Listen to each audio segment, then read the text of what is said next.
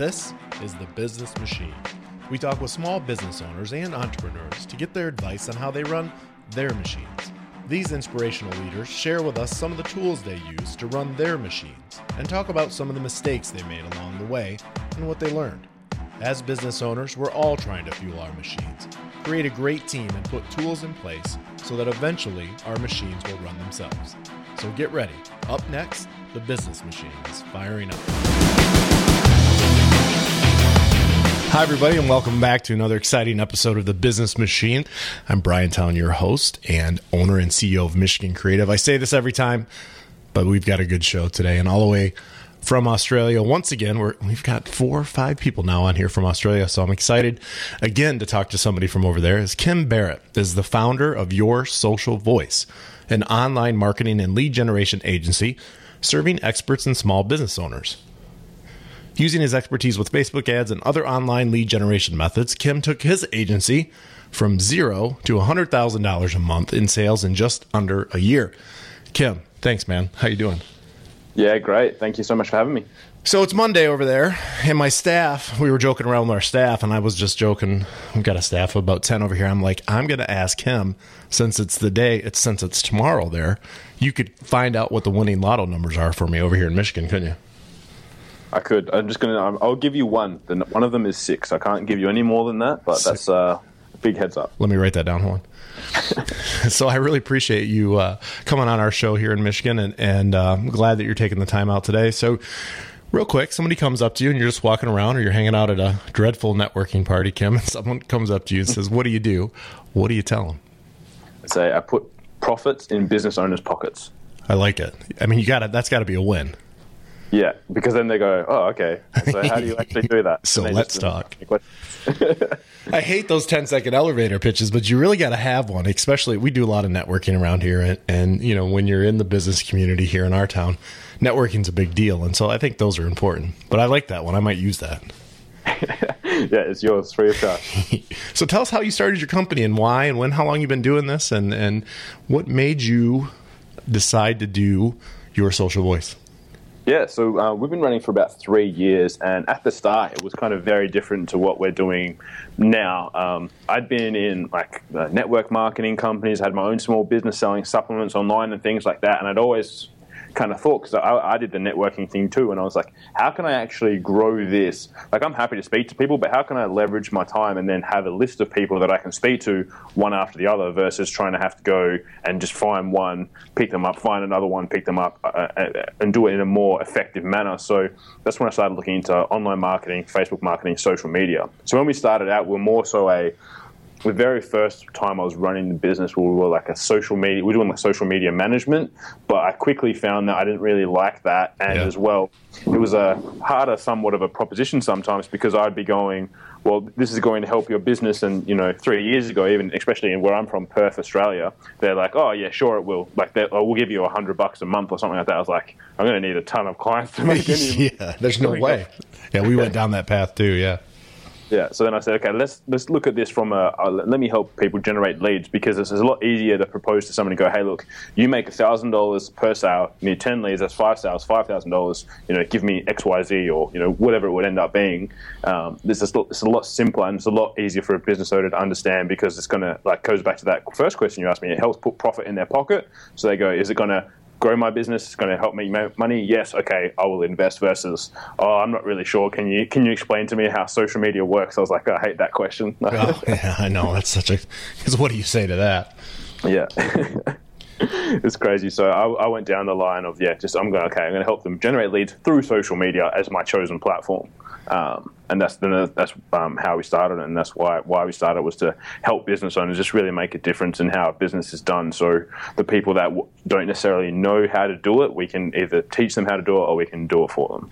Yeah, and I think there's you know something I want to kind of figure out and really help our listeners figure out because you know we always hear it. Everybody's on Facebook, everybody's on Twitter, and you know, to get it to manage and just put content on there. Like I think I was telling somebody about ours, and I tell this story a lot. I'm like, you know, hey, we we've got here at Michigan Creative, we've got a really good following on Twitter, and we've got a really good following on Facebook and Pinterest and YouTube and all this other stuff too. And somebody said to me, well, that's great, but what are you doing with it? so it's more. I think there's two parts of it, and correct me if I'm wrong, but you know the content is important that you're putting on there, but that's great if you're just putting this great content on there. Is there something for somebody to do after they read that content? Is that kind of the direction that you guys go? Because you may even work with a company that doesn't necessarily have a huge following on social media. Yeah.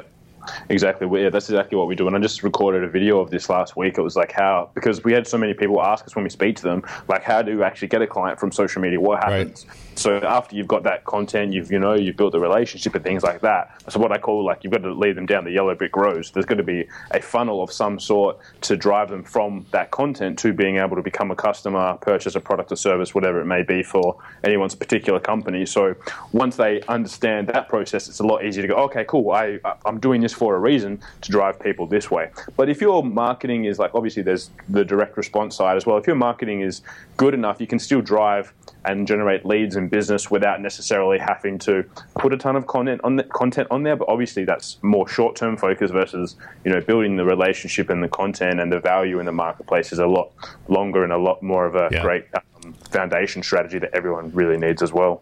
So talk a little bit about you know Facebook. You know we were doing the whole managing uh, social media for people, and you know when the new algorithm, algorithms came out for Facebook, you know one of the things that started happening is that I might put something up there that's really good content, it's awesome, but then only 14, 15 people see it. One of the things I heard you talk about on a different podcast, and I was really interested to hear more about that process is it's not just as easy as putting a photo and here you should contact us you actually go through and, and you have things that you know work or you test out certain things for clients. Like one image may work and a link and then a different image may work better. So then you tailor the content based on on what image works. Is that am i kind of right in that yeah, it's, it's, it's always a, a, iteration, iterative process. So you have to test and see what works. But as you say as, as, well, especially on Facebook, it's um, you know the the algorithm has changed. So you need to be able to you need to be spending money for people to see your content, right. unless you have a hyperactive community. And I have one client, um, and they're good friends of mine. They have just the craziest community that they've tapped into, and like I haven't had to do any um, anything for them, and they're good friends of mine. So we kind of do it as like a, a bit of a contra deal. But they are setting up a cat cafe here in Perth and because they got crazy cat lovers, their page is ballistic. Like hundreds of, I'm sure hundreds of shares, and it's all from people in Perth that love it. And like they've got you know fifteen thousand likes on their Facebook page, and they only started you know six months ago. Yeah, yeah. Uh, so it's you know if you have the crazy fan audience, you'll still get it, but still you know of the tw- they they get hundred likes, maybe two hundred comments, but that's of twelve thousand people that like their page. It's still a very small uh, proportion. Right. And so you get somebody that really doesn't have that exciting of a product and, and maybe like a plumber. Like you're probably not going to get great reach unless you're spending some money on some ads. And in particular, certain types of ads that are going to attract the kind of leads that you want to get. Exactly, exactly. So it, it you know, it, it's um, it's a harder process, but I suppose that's that's really why you know right. people like yourself and I we have we have we we have businesses and jobs is because most people don't understand it, and it's our job to be able to educate and help them with that. What do you say to a client that says there's, because you probably get this a lot, there's so much. I mean, there's Twitter, there's Instagram, now Periscope, and there's um, Pinterest and YouTube. And do we need to be on all of them? Because that's what I think that's what that's what a business owner feels like. Like, well, if if I'm on Facebook, I better be on Twitter, and if I'm on Twitter, I better be on Instagram. Does everybody uh, need to be everywhere? Um, in a perfect honest, world, yes, that would be awesome, yeah, yeah. but it's just not yeah. possible. I don't think. Yeah, depending on you know if you've got you know like fifty thousand dollars a month you want to spend on paying people to do it all for you, sure. But I mean, realistically, I think and they should call so, you too, right? If they have fifty thousand exactly. a month, yeah. call me. Yeah, yeah. um, but like have a have a baseline. Like uh, I kind of think like the the baseline. Everyone be on Facebook. Just it's it's easy. It's everywhere. Um, just have that as your base. and Then go, okay, what is the product or service that we have to offer? And then go, once you've gotten, if you're doing it yourself, for example, once you've gotten really good at Facebook, okay, next I'm going to go to uh, maybe Instagram because I have a very visual product, or yeah, I'm good at videos, so I'm going to go to YouTube or Periscope, whatever that may be. I think there's a lot of pressure, especially on like, for example, digital marketing companies and like creative companies like yourself and I. Like everyone's like, well, you should be everywhere. Yeah. And at the start of the year, we sat down and we go, okay, cool. We wanted to be everywhere. We wanted to be on Pinterest, all these other sorts of things. And we said, okay, actually, yeah, let's just make it simple. We dominate. We we promote that we're on but we push Facebook. So Facebook has got to be number one. Instagram a short second, and YouTube video because we're good. Like we like we enjoy video. We're good on video. Let's just focus on those three and just absolutely just dominate them. Whatever else comes, we're on Twitter, on Twitter, and other things. You things. got a great too. following on Twitter too. So Yeah, so we want to push it across. Like we'll still have that, but Yeah. we want to make sure that you know effectively we are on ones that we can get the most bit and, and linked into actually and get the most business from but also that's the ones we like the best because then when people come to us and they go well you're on everything how come you're saying i shouldn't be on anything we just go look we we choose the ones that we like the best. And then as well once you have a system for it it's easy to hand that to a staff member maybe a virtual assistant and go this is our system and process for this platform. We want to keep replicating that and, and improving it and then we move on to the next one. Because it's like everyone like whilst there is sometimes what they call you know like the land rush like at the moment i'm big on snapchat because gary vaynerchuk's pushing it. Everyone's saying get on snapchat so i'm on well, there if but- Gary's on it, then we got to all be on it. yeah, exactly. But so if they're pushing it, it's like it's a great platform to be on, and I'll do it. But I'm not. Uh, I know that uh, it's going to be there for a while. Like you know, it's not going to be. It's not going to drop off dramatically. Like I want to be there, obviously at the start. Same as when Facebook ads came out, you wanted to be the first people in there because it was so cheap. But I don't think that there's a. Um, like it's, it's, social media is not going anywhere soon. So if it takes you six months to get your strategy down for one platform, that's okay. If you're still a fledgling business, like do that and then move on to the next one. Like otherwise, you just get overwhelmed and you won't do anything well. Yeah, that yeah, and I get that. And you really got to focus on the ones. We finally did the same thing and decided what we're going to really push and be popular. You know, there and there's just new ones that come out all the time, and you never know which ones are going to be a good fit. And I also think though, and maybe you do have this discussion with your clients. I'm sure you do that some networks, some social networks may not fit for that particular client because his leads or her leads or her customers are not necessarily using that. Or Yep. do you find that a lot of people because I because I know some people are on Instagram at a certain age.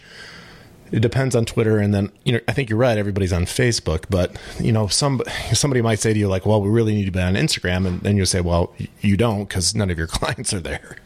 Yeah, exactly. We always go, who is who is there? You know, who's their avatar? Who they want to work with? And if they're not there, then don't be there. Um, you know, there's no there's no real point. There's no benefit of it. You know, you've always got to do kind of like the opportunity cost analysis for it. It's like if I'm going to go spend all this time on there, but none of my clients are there, is there a future payoff? Is that why I'm doing it, or is there an immediate payoff? Is that why I'm doing it? If it's neither of those, then it's like, well, actually, let's not even bother. Yeah. Let's just do what we what what works well and just emphasize and amplify that.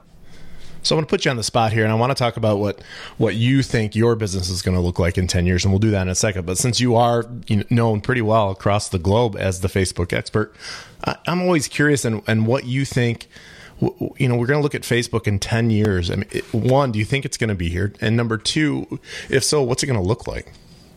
I feel like Facebook um, will definitely still be there in 10 years. I Yeah. feel like it's kind of split out. Like I was reading on a website this morning, they're looking at doing um, the, uh, or it's unconfirmed, but they're looking at having the Messenger app as a app on Mac desktop. So I run a Mac, so as opposed to, so it's going, splitting out from the browser to being an actual, each component being an app within itself.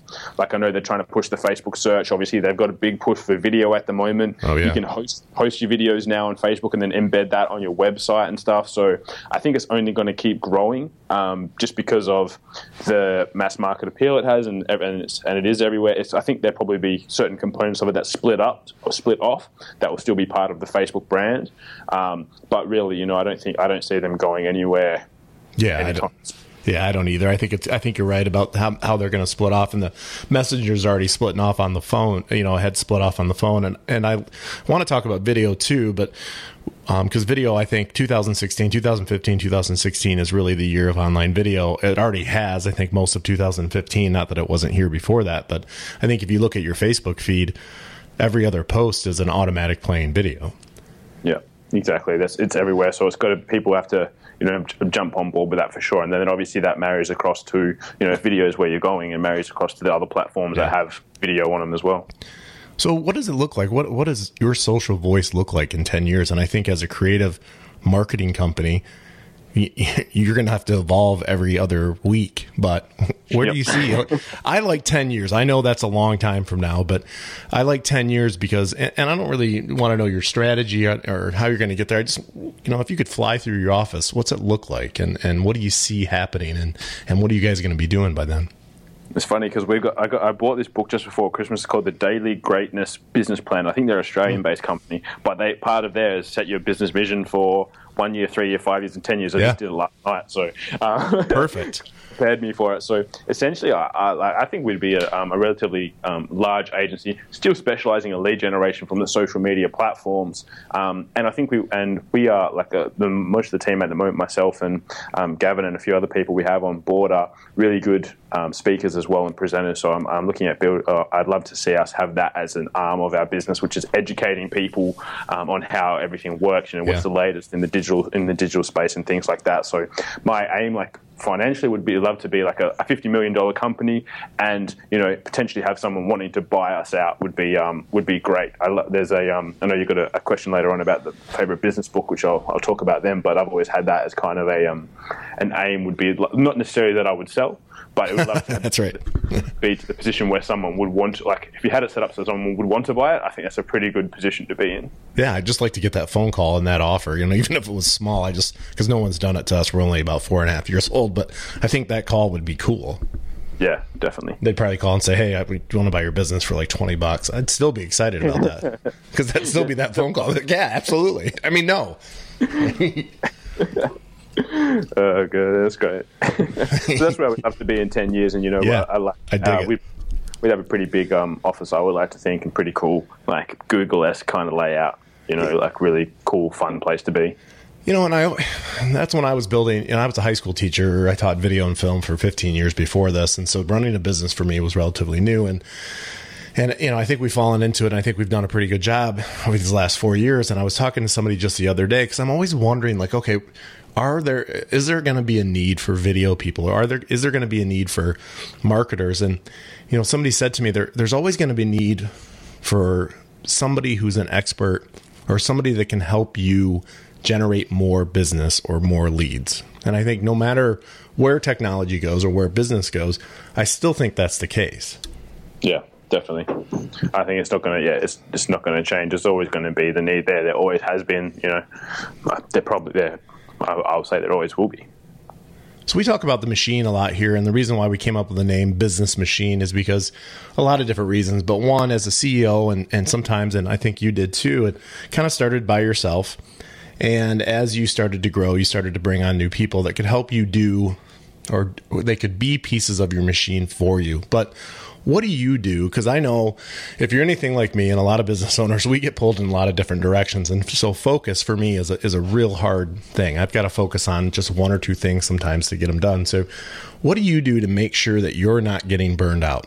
And if you want to be that $50 million company that somebody's going to buy out, you can't just work four or five hours a day. But what are you doing, Kim, right now to make sure that your machine is running and also that your personal machine, yourself, is not going to burn out or run out of gas?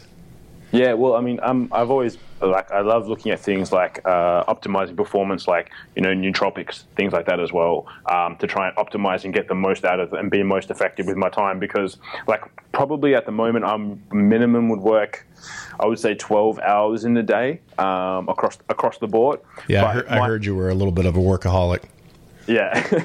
so even if I'm, let's just say I'm, um, that's uh, ten percent more productive than anyone else, I'm really doing okay, thirteen hours in a day. I'm still getting so much. I'm, I'm getting so much done within that time frame. Um, but then I still have to make time throughout the day. Like I, and number one obviously is a health priority. I have. I'm standing at the moment at my stand-up desk, drink lots of water, try and eat healthily. Um, go to. I love going to the gym. Myself and Gavin, we both enjoy um, Brazilian jiu-jitsu.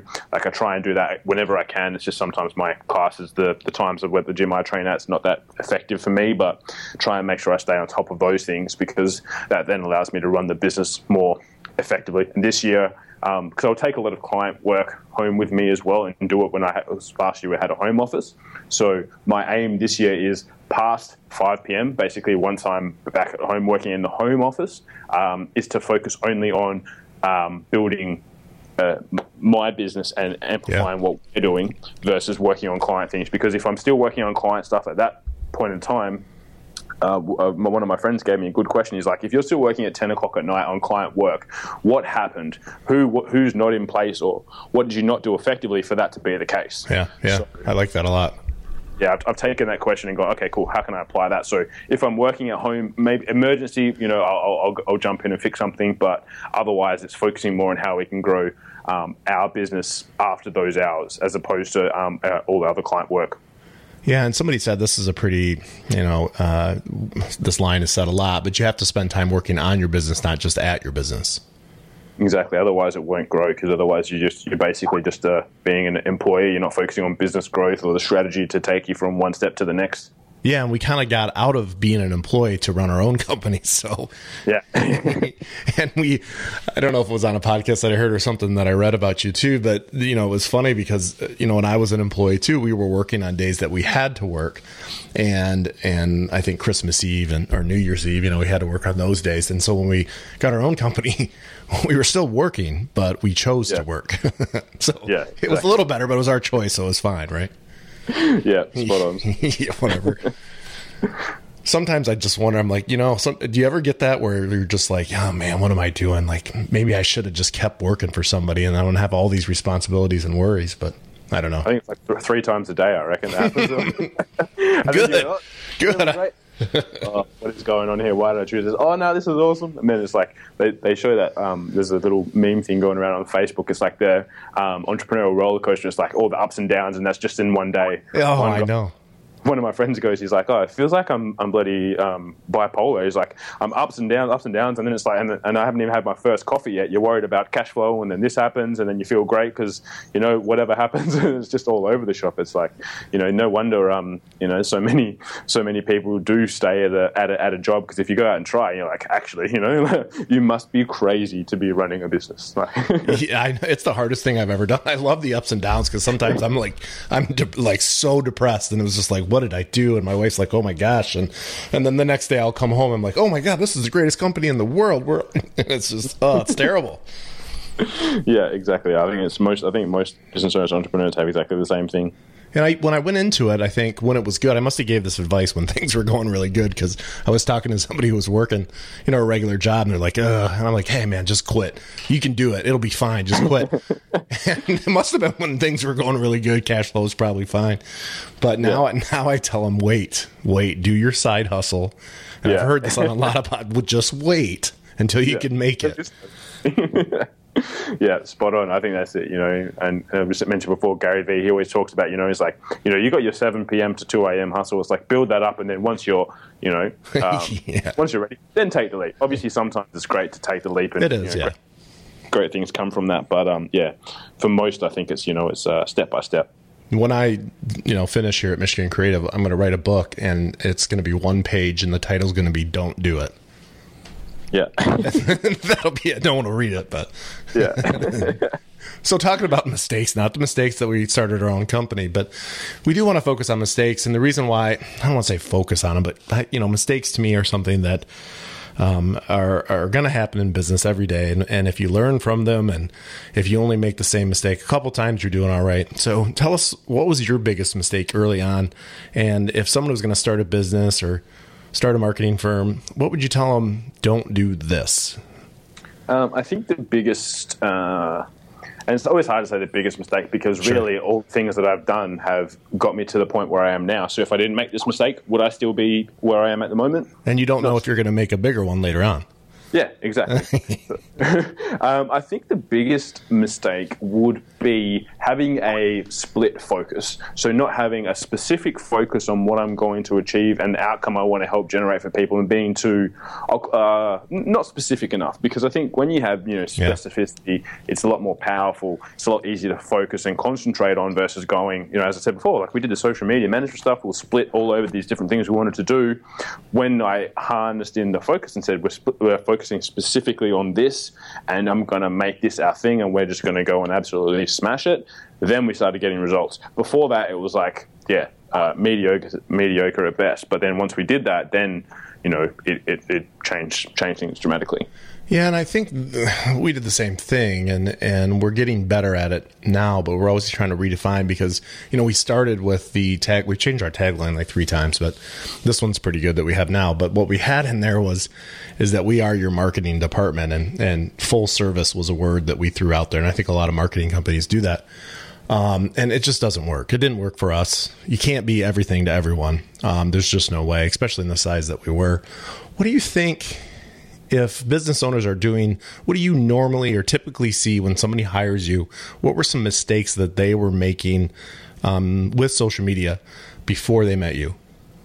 Uh, I'd say the biggest thing is probably having being on a um, a, a, one track thing. Like as we talk about, uh, you know, um, the providing content versus asking for the sales. Like some people would either be all in one field or all in the other, where they give all this great, amazing content and they've never ever asked their audience for a sale to register, to jump on their email list, whatever it may be, or only thing that they're putting out there is, hey, buy this, hey, we've got this sale, hey, special on this. Like, there's uh, rarely do we find someone with the balance in between, um, which is really what's needed. They've kind of been in one field or the other, which we've just gone, okay, cool.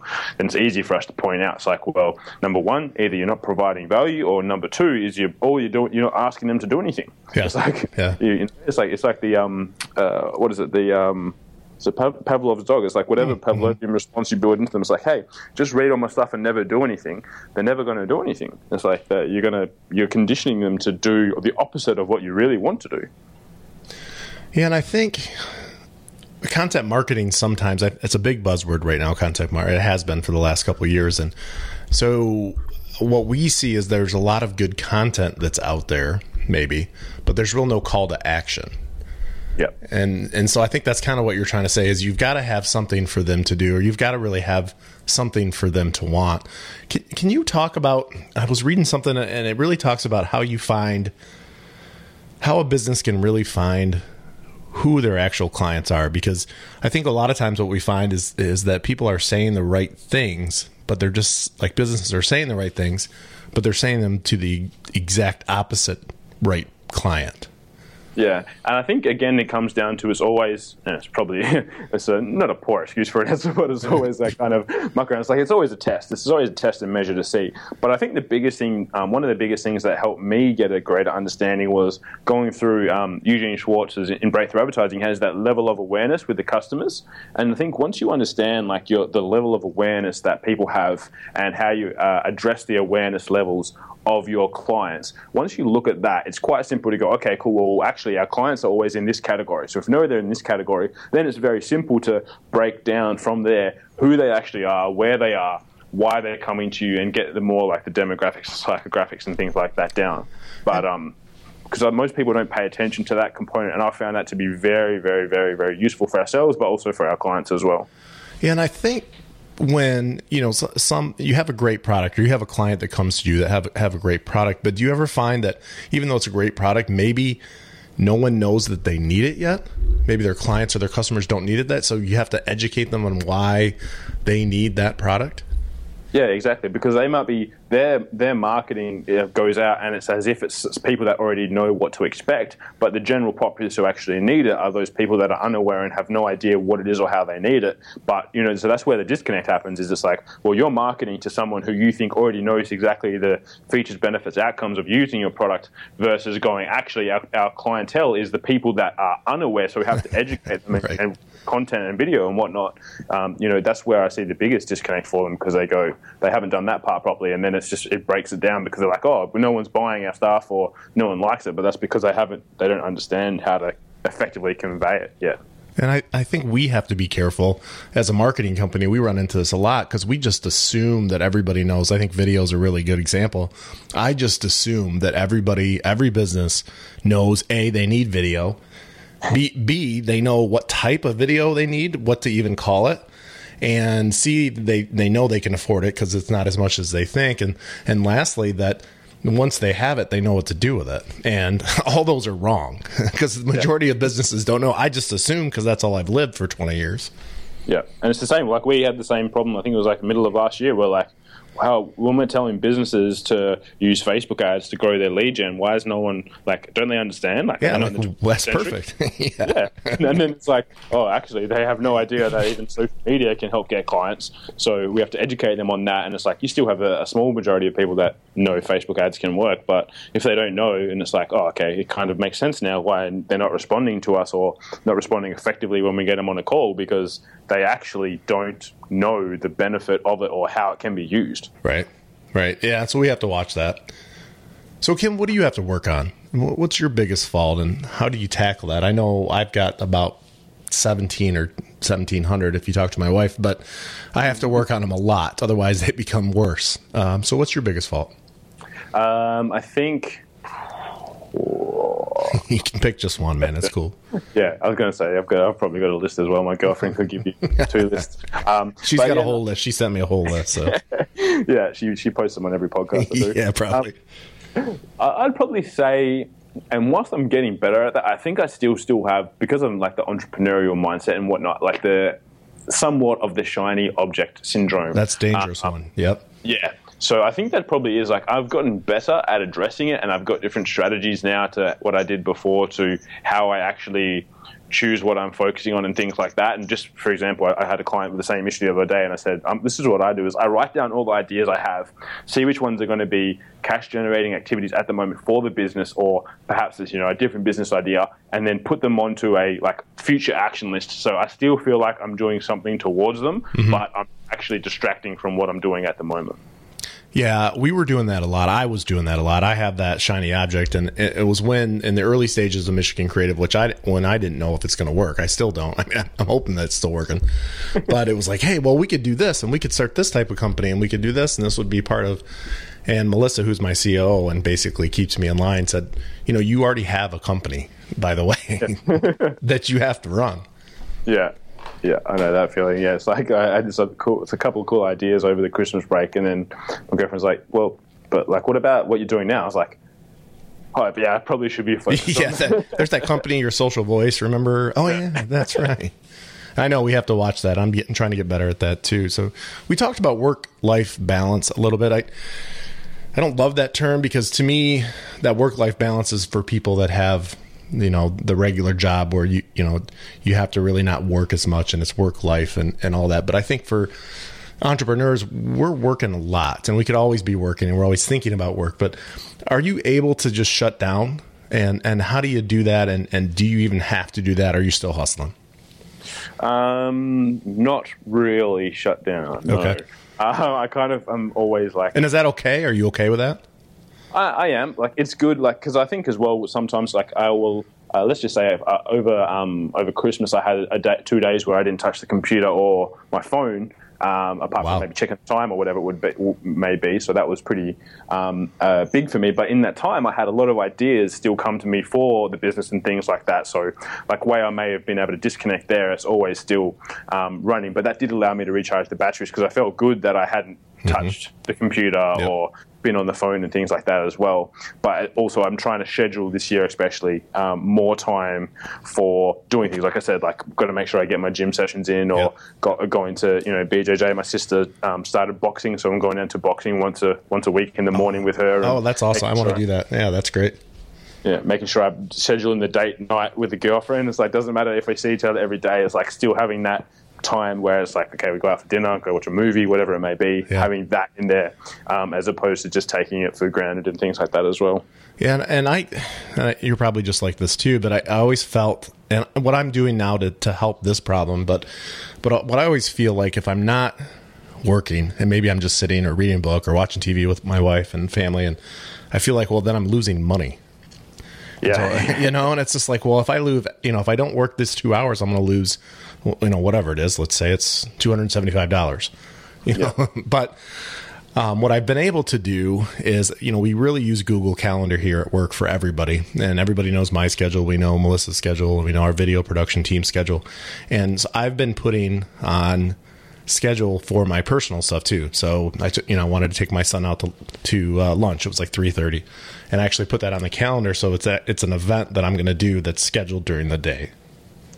Yeah, hundred percent. I do exactly the same thing, making sure I, I, put it in there. So it's like even if it's like um, every Wednesday night, we, my sister, my brother, and I will go to our dad's house for a family dinner. So on my calendar, every Wednesday, you know, six till ten or whatever it is, just that night is blocked out for yeah, that's family good. dinner. So I can never book in anything there. It's always like it's set and it's always going to happen. Yeah, that was one of the better things that we did. I really like that. So. So we talk yeah. about employees, and you've talked about your employees a little bit here, and, and I know you some, use some VAs too. But employees are our biggest asset, and, and for us, they're our biggest expense. But how do you make sure that you know, I think for us, it's not necessarily getting the right ones. I mean, it is getting the right ones, obviously, too, but it's more about getting people that believe in the vision that, I have for the company in five years and getting people to, you know, really think about that on a daily basis. So, how do you make sure you get those type of people? Um, I think it is hard. Like it, it is hard to find good people to work with, and it's like I think it's across the board. Like every business, every industry finds that same thing. But I think it's like if people can see that you're genuine and you care about what the outcome is of the company that you create, they and they have a similar, you know, they have a similar thing that they want to do and help people. It's easy to buy in. Like I remember I was listening to, um, I think it was Gary Vaynerchuk yesterday. I was listening to one of his videos, and he's talking about how VaynerMedia has a crazy hiring policy, and they basically will hire as many people as they like. They've got you know tons and tons of employees, mm-hmm. and like the number one thing is that they it's like it's built a family, and the culture built is is built around that. And you know some of them were getting offers to go, and they send him the offer letters. Like we got offered to go and work with these guys for fifty thousand dollars a year more, but I want to stay with you because of what you're doing and how you're gonna uh, you know how you want to how you do things. So I think you know when you have that um, ability to convey that, but also you know bring people in and, and, buy into it. It's like it's not just like I never like to call it my company. Like when I'm talking to all the guys that I work with, I'm like, this is it's like it's ours. Yeah, it's that's like, what well, I say to you a lot. So it's like I don't ever want to like if it was just for me, like I probably wouldn't do it. You know, if it's, it's for everyone else, and it's like um, to, to, tie it in, it's like then we look at you know what the vision of the mission mission of the company is, and it's like if the vision is big enough that everyone can buy into it, then I think it's going to build the culture around it that everyone wants to stay and work there. Yeah, yeah, and I and I try to do. I say we a lot too. I mean, it is we now, and and one of the best things that happened. People think I'm crazy when I say this, but one of the best things that happened to me is we were at a networking event and we were talking. We're like, yeah, we're with Michigan Creative, and and they were talking to Melissa, and I wasn't around, and um, they were like, well, who's the CEO? and they didn't know it was me. And yeah. I was really, really happy about that because then it meant that my people, it was bigger, you know, it was bigger than me. What we're trying to do here is much bigger than all of us. And I, I really like that. And, and I like the fact that you're doing it for not only you, but for the greater good of the company, but also for what could that be and what could that look like for the people that work for you. Yeah, exactly. And I think as well, there's like a big thing that, um, again, I listened to something that um, Grant Cardone said the other day. And he's like, oh, if you're making money just for the money maker, you're going to fail and you're never going to be that successful. It's like when you have, when it's for, you know, um, for growing the company because it's going to help everyone else achieve what their goals are and things like that, there's a lot more of an emphasis to, to pick up that phone and make that call and get out of the comfort zone. Because if you're doing something and you're, you're getting a comfortable income, um, then, you know, like you, you'll stay there. But when you go, well, actually, I want to make sure that, you know, like Gavin, Reek, and everyone has everything that they want to get out of their lives and, and, and get what they want to get as well, then it's a lot more powerful than just going like, oh, no, I won't send that email, or I won't make that call, I won't do that podcast interview, or whatever it may be. Yeah, and we hear a lot of talk about millennials now too, and, and we have a lot of millennials on staff, and, and we hear a lot of people complaining about them, but I really like them. And one of the things that we're trying to work with some of our clients is it's, it's not necessarily that millennials don't want to work or they're not are not as hardworking or whatever. It's just that I think they want to know that what they're doing at work is going to make a difference somewhere. And yeah. and what they do for that company, and this is true almost every one of our employees, but what they do for that company is going to make a difference beyond just coming into work and sending an email. Yeah, exactly. I think that's 100% true. Um, yeah, people want to know that they're doing they're they're contributing in some way. I think is um, yeah very very very very big. And I think that's you know I mean if somebody came to me with an offer letter that was fifty thousand, they probably wouldn't even come to me. They would just leave. But I think I could see why they'd want to stay working for Gary. That makes a lot of sense. Yeah. So Kim, so get, go ahead. Sorry. I was going to say it's just taking that. What you know when you have people that with cultures like that, it's like hey, bring whatever you can from that into into your organization. Yeah, any any little piece that you can do. Yeah. So Kim, give us quote. What's a give me a favorite quote? I love quotes. Well, that's funny because we, we have got it framed in the office. Yeah. Uh, uh, Zig Ziglar is help enough people get what they want, you'll get everything you want. Yeah, I heard you talk about that on the podcast, and you were talking. One of the things I thought was really cool about you, and and we've learned to do this too. It was hard at first because we were taking anything that we could, you know, any any amount, any any business. Yeah, we could absolutely do this. But I liked what you said is that uh, people have come to you before, and and and you have realized relatively quickly that maybe you weren't the best person to help them So rather than going, rather than not saying that and just trying to figure it out, you would just tell them, well, you know what, I, am probably not the best person for you. I think you should probably work with this guy because he's great, and in hopes of either a they do a really good job with him, and then and then maybe down the road come to you. Yeah, we I had that just before Christmas. We did some work with a company, and um, at the start, I thought, no, it's going to be not a problem. We'll be able to knock it, knock it out of the park for them. And as we progressed, I thought, I don't know. Like we can still do a good job and uh, or a great job, but whether or not it's going to be the job that's going to help them with their with what their company's goals and aspirations are, I wasn't 100 percent sure. So I said, look, we had a three month trial period. At the end of the first month, I said, to be honest, I think you're better off uh, working with someone else. And based upon what I know in the industry and marketing, I think you speak to this person, did an email intro for them, they had a call. Um, seems to have all gone all gone well there. So um, it was, but it was like a yeah. it was a handsome sum of money that we turned down. Right? But, um, yeah, that's what did they say when you said that? What did they say to you? They wanted they they kind of made me sell. It's funny. They kind of made me sell why I. They were kind of. It was like a reverse firing, and not not firing, but it was like they're like, oh, why should we not? Why should we, almost like why should we let you go? Yeah, like yeah, like don't you like us? yeah. yeah. it was kind of weird. I was like, we're kind of cool. Never had, to, never had, to, explain why I, why I want to stop working with someone. They were almost offended.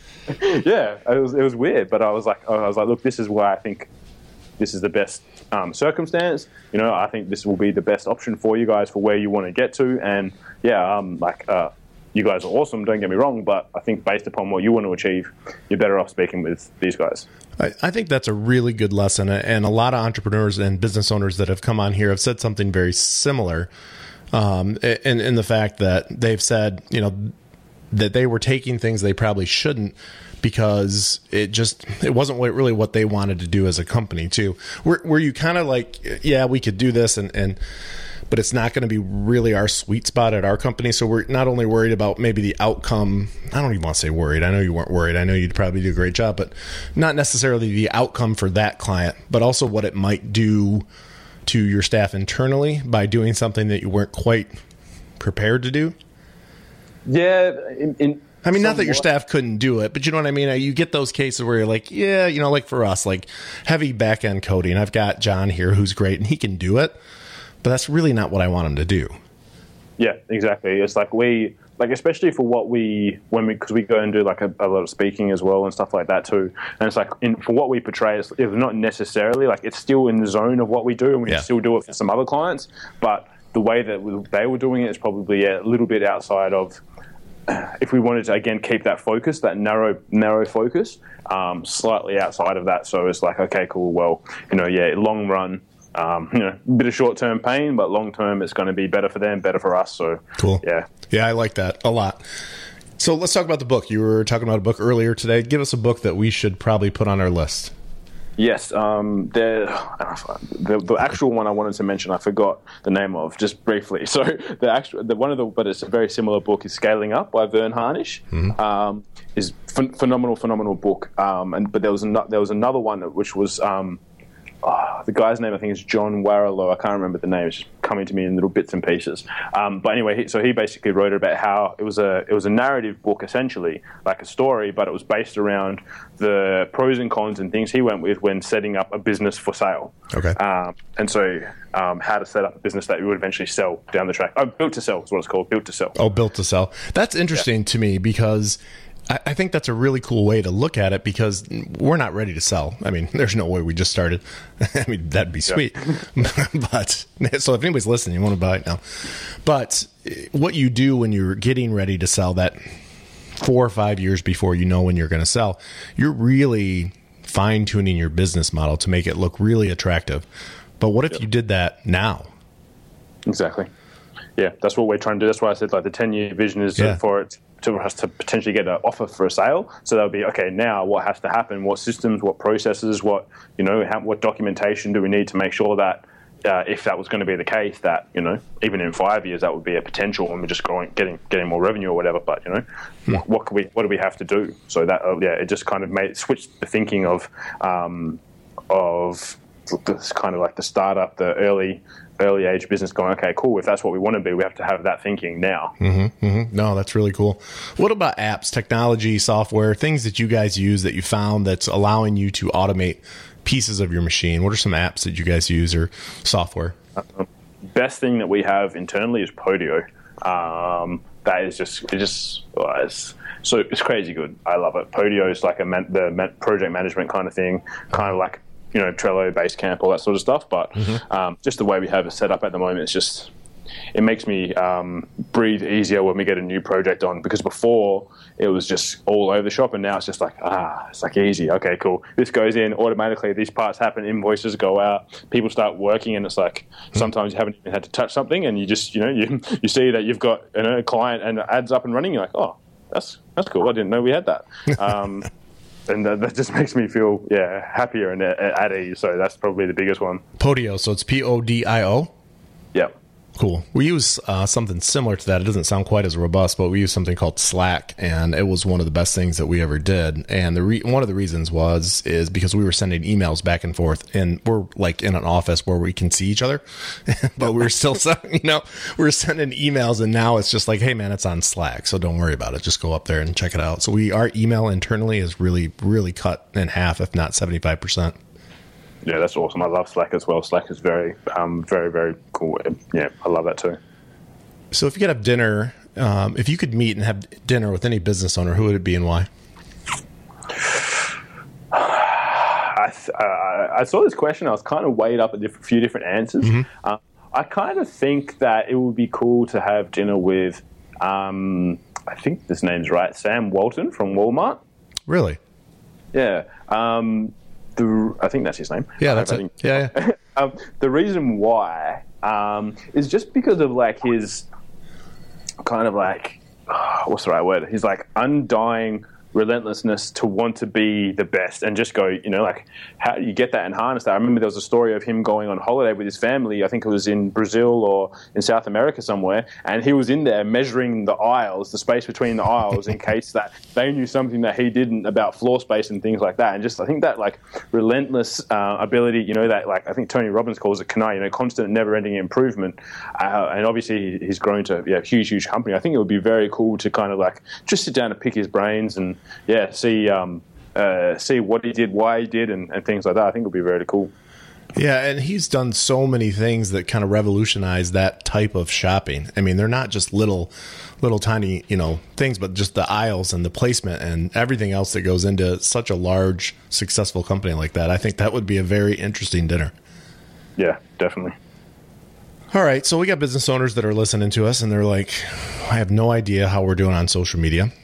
Mm-hmm. Um, but give them maybe one tip, one thing that they can do tomorrow. They come into work. It's going to be Monday here.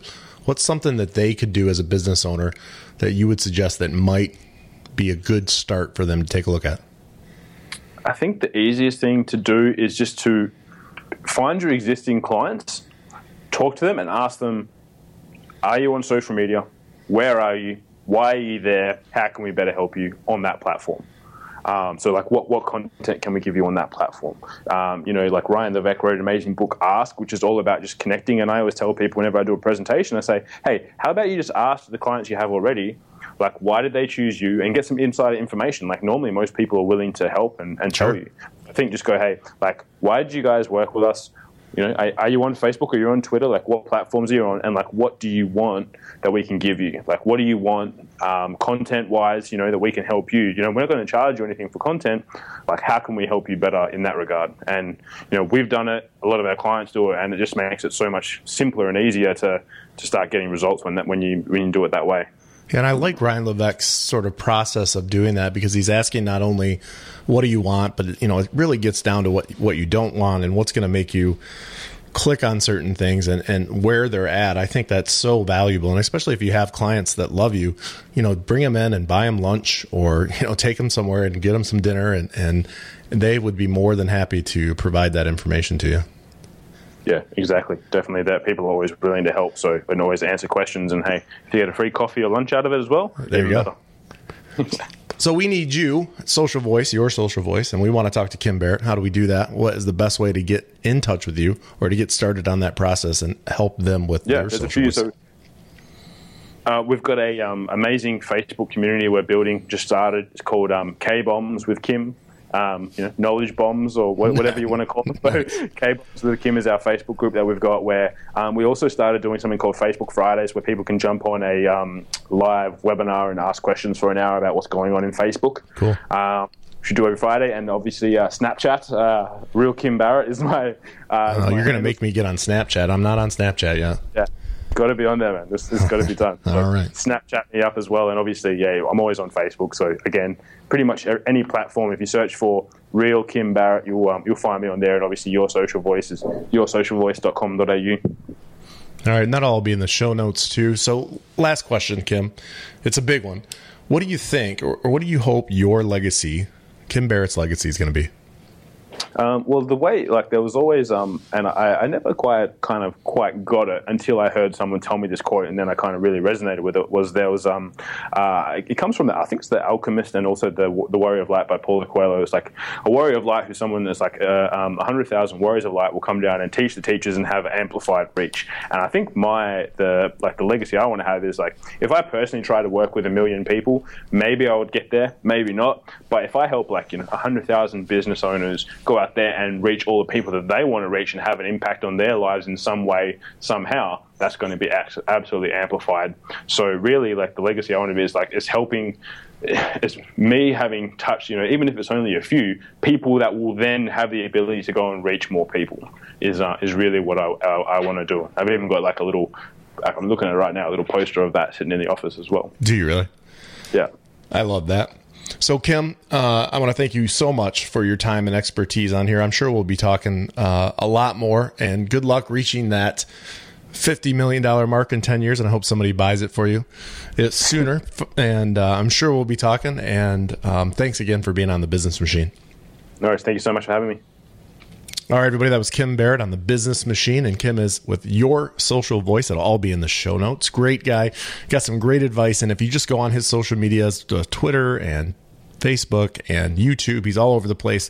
Lots of free information on there. He's easy to get a hold of, and that was Kim Barrett once again with Your Social Voice, all the way from Perth, Australia.